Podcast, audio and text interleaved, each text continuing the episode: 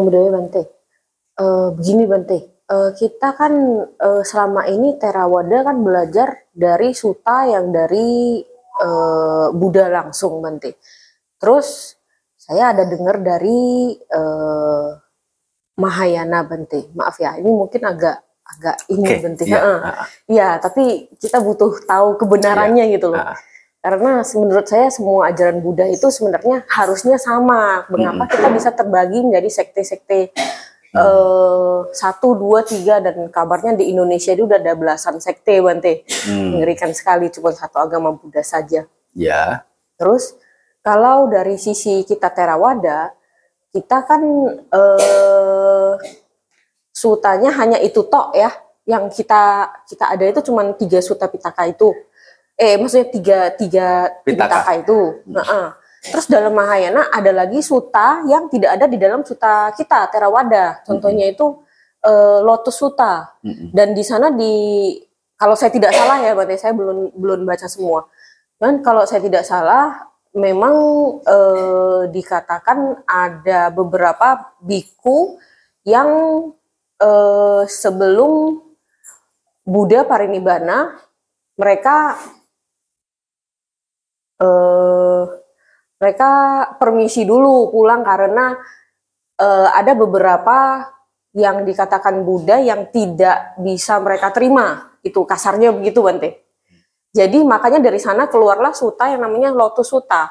Itu dikatakan bahwasanya kalau kita sudah uh, uh, mencapai kesucian kesucian arahat sekalipun, kita bisa terlahir kembali lagi hmm. gitu Bante. Sedangkan kita dalam Theravada kan hmm. kalau memang sudah arahat ya arahat gitu kan sudah hmm. adem gitu loh. Hmm. Itu bagaimana Bante? Boleh tolong ini dijelaskan?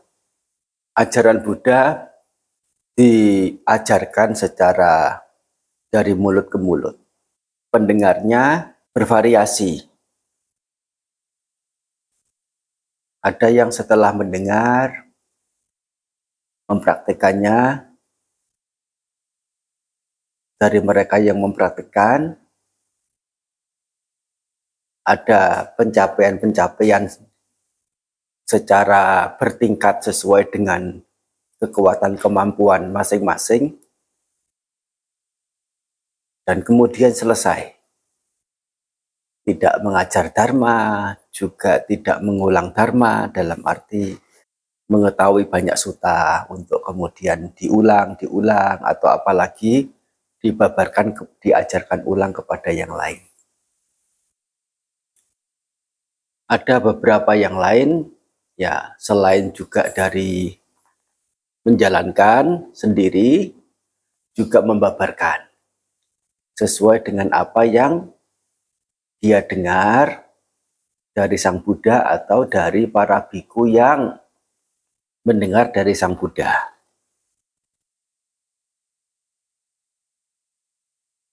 Jadi selain dari praktek juga membabarkan dharma kepada siapa pun termasuk kepada murid-murid murid-murid yang menjadi biku muda yang perlu diajari. Biku muda yang namanya perlu pariyati, perlu belajar. Apa yang disebut belajar di sini, pariyati di sini adalah pergi ke salah seorang biku yang punya pengetahuan dalam suta-suta. Apa yang diajarkan Sang Buddha, termasuk juga tentu hal-hal yang lain, misalnya dalam perihal winaya. Hmm. Nah, suta-suta ini dihafal oleh pihak yang belajar. Satu kata demi satu kata secara mulut.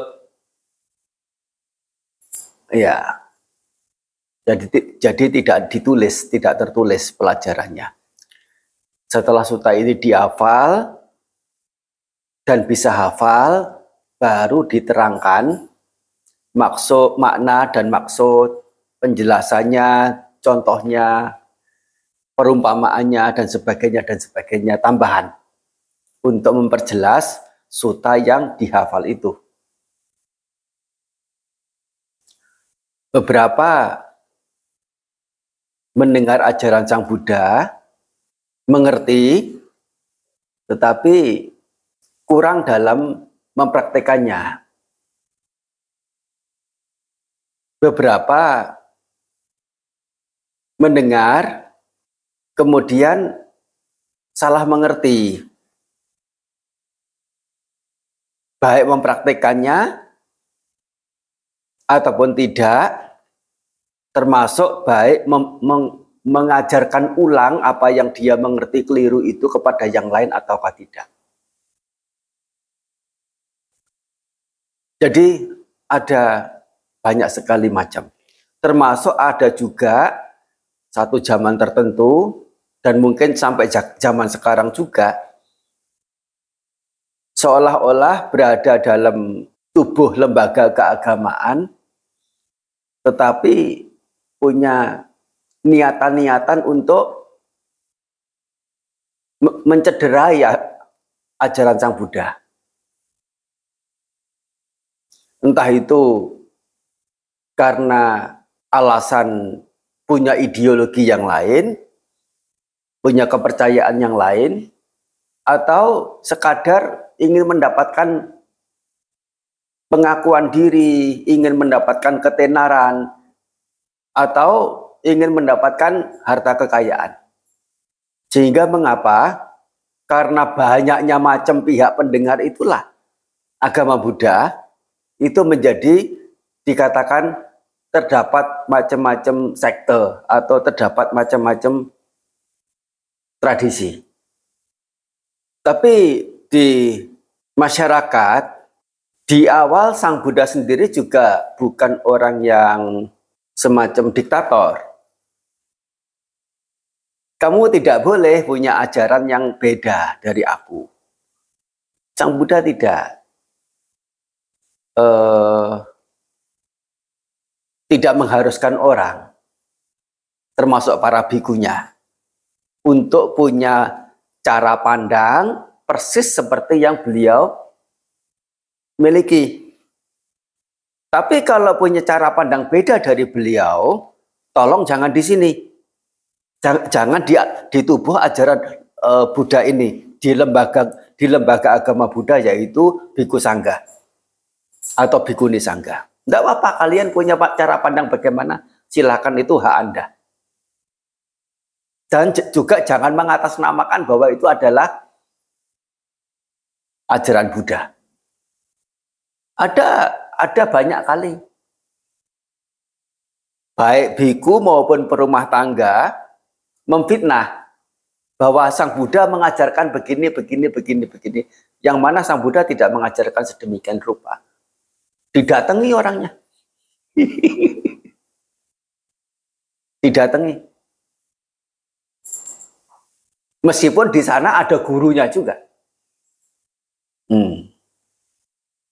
Dan untuk klarifikasi bahwasanya ini loh bahwasanya ajaran yang diajarkan oleh sama Sang Buddha tidak seperti yang kalian fitnahkan. Tetapi untuk punya cara pandang bagaimana tanpa mengait-ngaitkan Sang Buddha, termasuk juga tidak menggunakan emblem ciri khas, entah itu pakaian, berjubah, atau mungkin tanda tertentu atau nama tertentu dengan membe, apa, eh, menggunakan sebutan yang ada di dalam agama Buddha sini. Contohnya menggunakan istilah bante atau menggunakan istilah apa dan sebagainya meskipun itu sesungguhnya juga istilah umum. Tapi kan kita tahu bahwa bante di sini eh, khusus di ya gunakan dalam apa eh, konteks sosok-sosok yang dimuliakan dalam lingkup agama Buddha. Sehingga banyak sekali kemudian ajaran-ajaran yang berbeda-beda. Oleh karena terlalu banyaknya warna-warni pihak pendengar. Kita tidak bisa kemudian membuat semuanya itu menjadi satu kembali. Oleh karena dari awal itu sudah ada benih. Untuk menjadikan satu lagi agama Buddha kembali ke satu ajaran. Ah tidak usah berusaha begitu yang penting jika menyadari diri sendiri belum merasakan rasa dharma yang lembut, rasa dharma yang di puncaknya itu, mencicip nibbana, lebih baik berupaya ke arah sana. Daripada mengurusi orang yang punya warna-warni keinginan, ambisi, segala macam kotoran batin, untuk mempersatukan mereka, mereka tidak tidak ingin dipersatukan.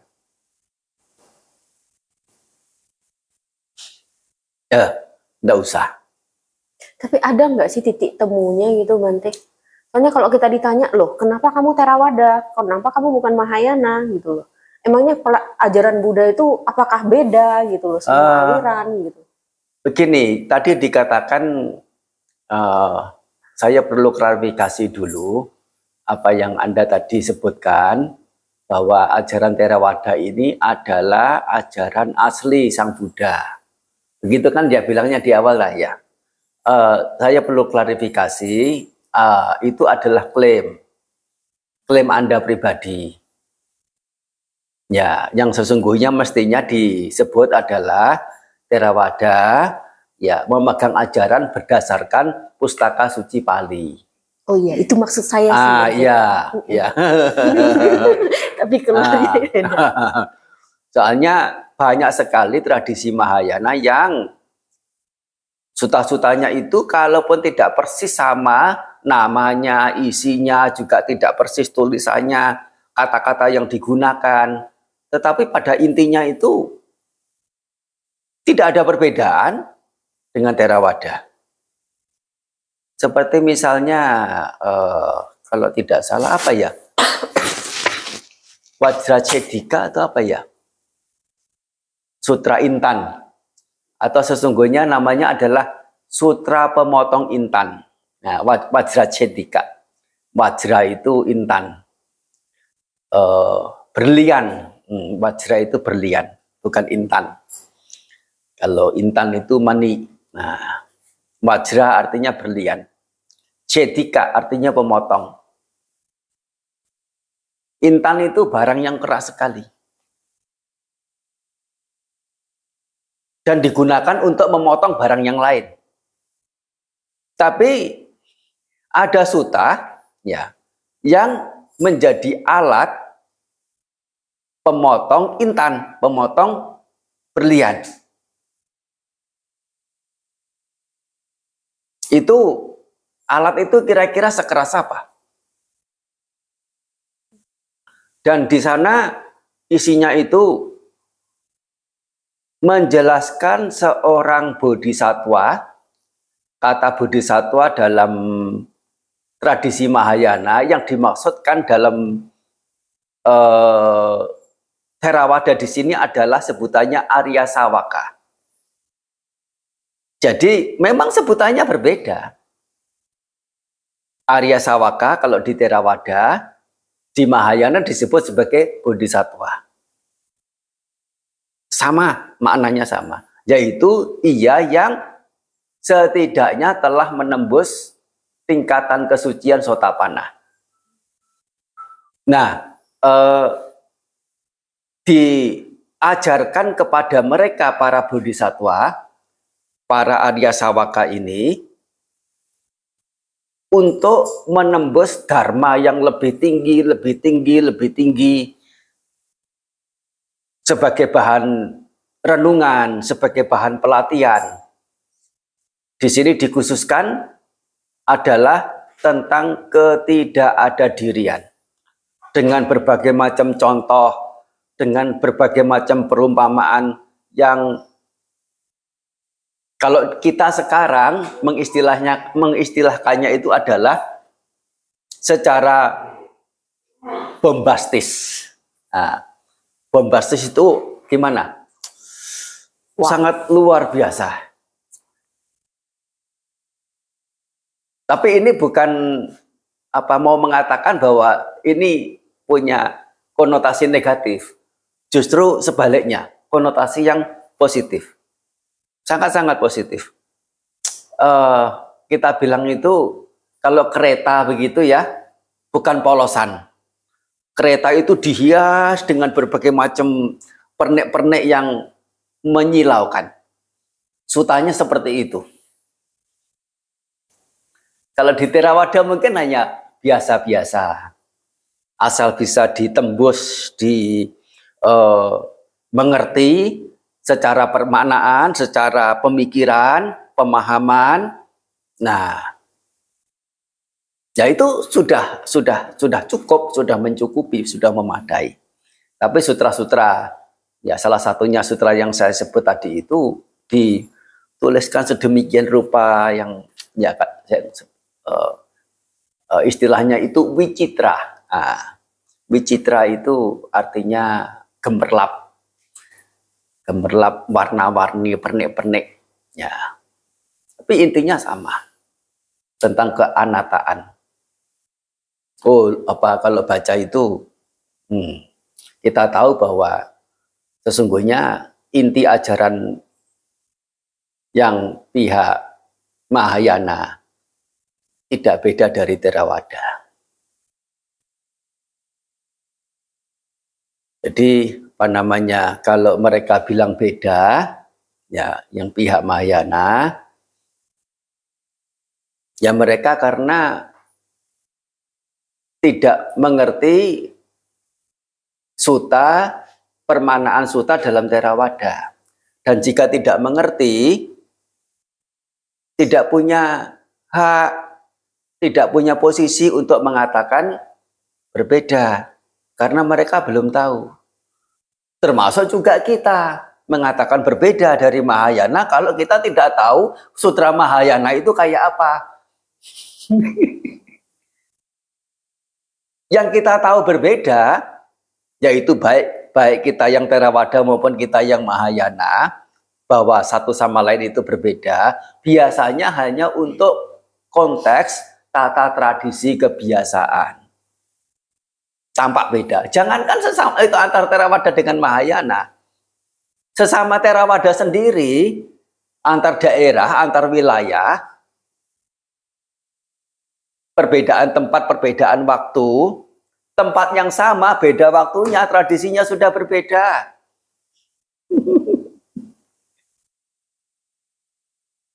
Apa yang mau dipegang esensinya tentang kebiasaan di masyarakat yang selalu berubah itu bukan esensial untuk apa namanya uh, dijadikan alasan sebagai titik perbedaan. Uh, tentang apa namanya tadi itu ya tentu banyak suta-suta uh, itu uh, kita mengatakannya itu literatur lah mengatakan literatur setelah parinibbana sang Buddha. Memang termasuk suta, apa e, Tipitaka sendiri juga apakah itu disusun sang Buddha? Tidak. Itu bukan susunan sang Buddha. Inti ajarannya memang diajarkan oleh sang Buddha. Tetapi itu dihafal oleh para biku, ya kemudian disusun dalam sanggayana ya perhimpunan besar dalam membahas ajaran Sang Buddha. Nah itu eh, sehingga dapat dimengerti oleh generasi berikut dan berikutnya yang kemudian orang-orang pintar, orang-orang cendekia yang mampu bukan hanya menghafal tetapi juga memahami eh, ajaran Sang Buddha ya ingin membuat satu uh, satu risalah, satu apa namanya? Ya, gampangnya sekarang itu itu satu artikel atau satu buku begitulah. Untuk mempermudah masyarakat uh, memahami ajaran Buddha dalam bidang-bidang tertentu, dalam sudut pandang tertentu, dalam percontohan tertentu, Nah, itu adalah niatan-niatan yang yang baik. Dan itu berkembang terus pembuatan literatur seperti itu.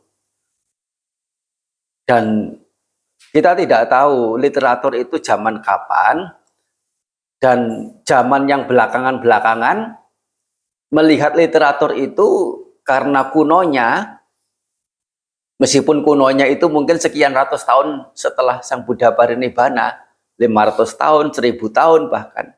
Ya mungkin sampai mengangkat itu adalah sebagai suta bagian dari Tipitaka. Contohnya di Theravada sendiri juga ada. Milinda Panha ah itu sesungguhnya adalah literatur belakangan. Termasuk Petokopadesa, literatur belakangan. Patisabhidha Maga, literatur belakangan. Tapi dimasukkan sebagai bagian dari Tipitaka. Sehingga ya memungkinkan juga karena menganggapnya itu adalah literatur-literatur itu sebagai ajaran Sang Buddha, orang belakangan mungkin menambahinya sendiri Ya mestinya ada kalimat awalan ewang me sutang ekang sama yang bagawa. Demikian telah saya dengar pada suatu waktu. Nah, betulnya adalah itu literatur gubahan belakangan dan itu banyak sekali. Apalagi, nah apalagi eh, terdapat pihak-pihak yang apa namanya, yang sesungguhnya adalah itu oknum ya merasa iritasi dengan kelompok yang lain satu sama lain. Dan kemudian e, mencuatkan isu-isu yang negatif terhadap yang lainnya. Dan itu adalah hal yang lumrah hal yang wajar. Nah, kita tidak usah terlalu menanggapi memperuncing itu semua. Yang penting kita cari titik kebaikan bersama dan titik kebaikan yang idealnya, titik kebenaran bersama dan titik kebenaran idealnya yang bagaimana. Jika titik kebaikan, titik kebenaran itu yang dituju, yang diarah dari siapa pun, dari arah mana pun, semuanya akan menuju ke satu yang sama. Kalaupun sesama terawada, bahkan satu wihara belum tentu kok punya cara pandang yang sama. Kita kita harapkan apa untuk beda keluarga untuk punya cara pandang yang sama. Dan itu adalah tugas siapa? Untuk mempersamakan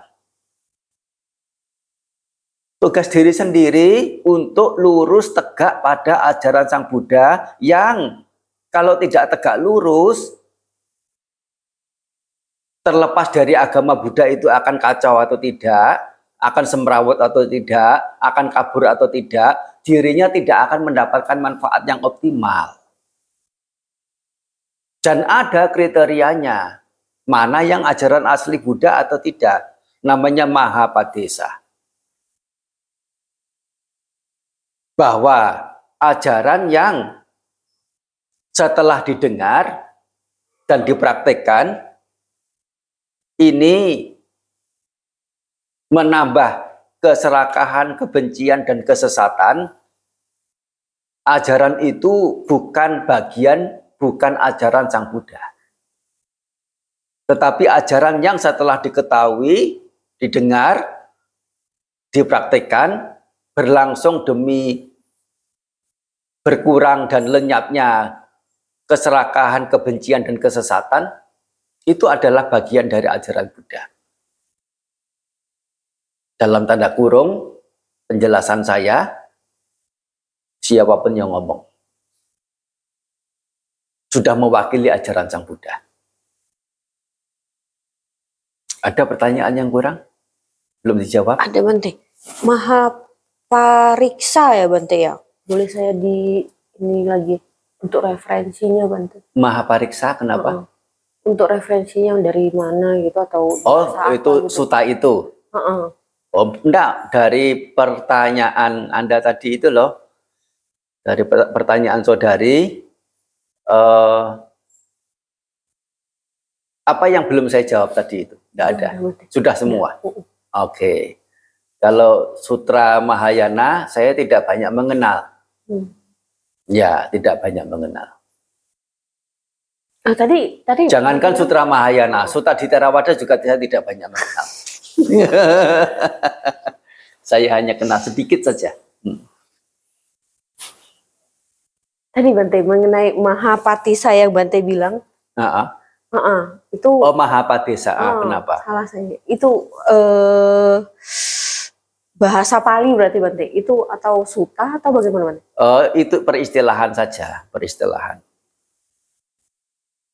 Peristilahan untuk uh, Ya, itu untuk memeriksa, untuk memeriksa sesuatu itu seperti apa. Ada kriteria-kriteria untuk menentukan sesuatu itu benar salah, baik buruk, dan sebagainya. Ya. Saya boleh tanya. Itu sering Mahayana kan sering bilang tanah Sukawati. Ya. Kadang saya agak bingung karena uh -uh itu kan nggak okay. bentuk kalau ada okay. tempat surga itu kan berarti nggak nggak kekal ya Bante. Oh ya. Itu juga bingung juga. Ya oke. Okay. Uh -uh. Nggak apa-apa, tanah Sukawati uh, menggunakan itu dipersonifikasikan. Hmm. Uh, untuk untuk surga uh, ya tanah surga tanah Sukawati, surga Sukawati itu nama lain dari Nibbana. Itu disebut untuk memudahkan orang yang uh, jenjang menengah ke bawah dari sisi pengetahuan secara filosofisnya itu juga lebih mudah mengerti. Tanah Sukawati, surga Sukawati itu ya tidak lain adalah nirwana nibbana tempat ya berkumpulnya tempat berdiamnya para Buddha atau istilahnya adalah Buddha kesetra. Buddha itu ya para Buddha bukan satu. Kesetra itu artinya eh, semacam tanah yang lapang yang padang begitulah artinya padang padang Buddha Tahu padang ya? Misalnya padang ilalang, padang rumput, ya. Luas ada ujung gitu ya. Iya, nah itu namanya kesetra. Nah, Buddha kesetra. Atau juga kadang nibana sendiri juga disebut hmm, nibana yatana. Ya, ayatana di sini adalah landasan. Nah, landasan. Landasan untuk nibana. Nah, nibana ini satu objek yang dalam batin ini untuk bisa diketahui di dalam uh, pancakanda ini mesti ada apa namanya landasan untuk menerima objek itu. Pasti ada harus ada. Nah, landasan yang menerima uh, nibana ya objek berupa nibana ini sebutannya adalah nibana ayatana.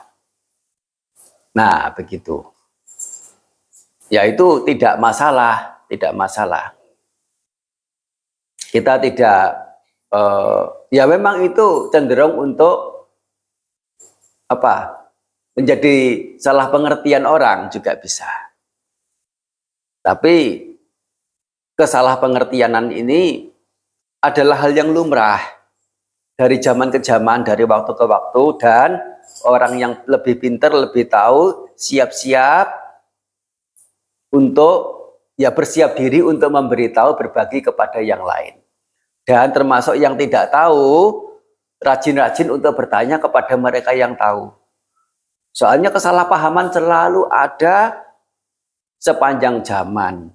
Soalnya yang lahir itu terus ada yang mengerti kemudian mati.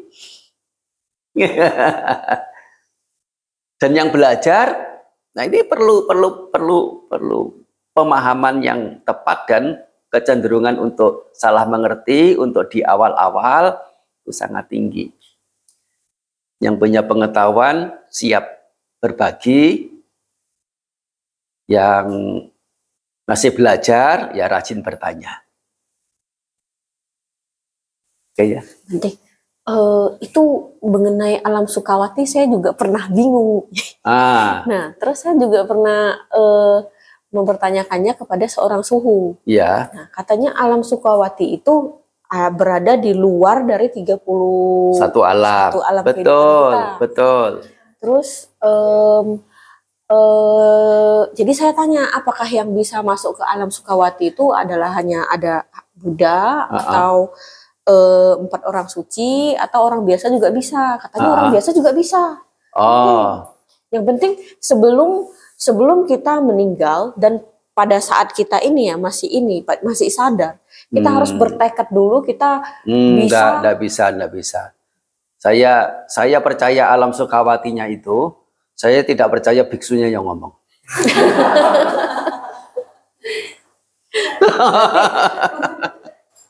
berarti menurut Bante Hmm. eh, Alam sukawati adalah nibana itu. adalah nibbana. Ya, Dan eh, menurut pandangan mereka yang setelah nibbana kita masih bisa lahir, kita mau atau tidak gitu. Hmm. Misalnya nih, eh, oke saya mau bertekad, saya mau lahir lagi, mau ya suka-suka Ini- orang memungkinkan. berarti kalau kita sudah Tetapi Eh, Sang Buddha mengingatkan, Hmm. jangan main-main dengan samsara. Samsara itu terlalu Ya mengerikan. betul, saya setuju Bante. Udah bisa keluar ya kan kok masuk lagi. Tapi ya, ya apa namanya, kalau sudah bisa masuk keluar lagi, itu ya mungkin setingkatan anagami begitu. Tapi mereka punya sebutan arahat, arahat ya. Oleh karena mungkin itu adalah istilah yang paling hit, Hmm. Arahat, arahat, lohan, lohan begitu. Tapi sebetulnya bukan lohan. Eh, Iya, sepak lohan kan Bante kan. lohan ya arahat. Ah, bukan lohan kuo ya. seperti misalnya, seperti misalnya eh, semua disebut fo, fo, Iya betul. Ah. Buddha ya Bante. termasuk juga dewa empat muka juga sebutannya semen fo. Sem- semestinya adalah si sien, ah, si bin. Ah. Nah, itu karena semuanya fo fo fo jadi sebutannya adalah Buddha semua. Itu adalah favoritnya orang dalam menyebut. Ah. Orang itu yang mencapai anagami sudah tidak ini apa namanya Dilahirkan apa namanya tidak mengikatkan diri pada kesenangan indrawi. Hmm. Hmm.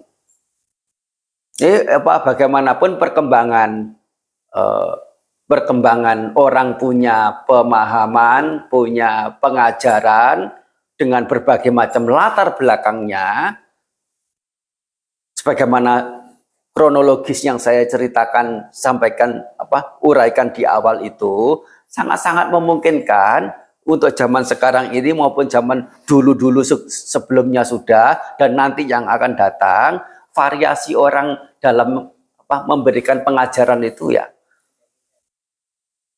sangat-sangat ini apa namanya eh, besar ya itu ya Hmm. nah. Anumodhana, anumodhana ya. Sapitiyo wiwajantu sap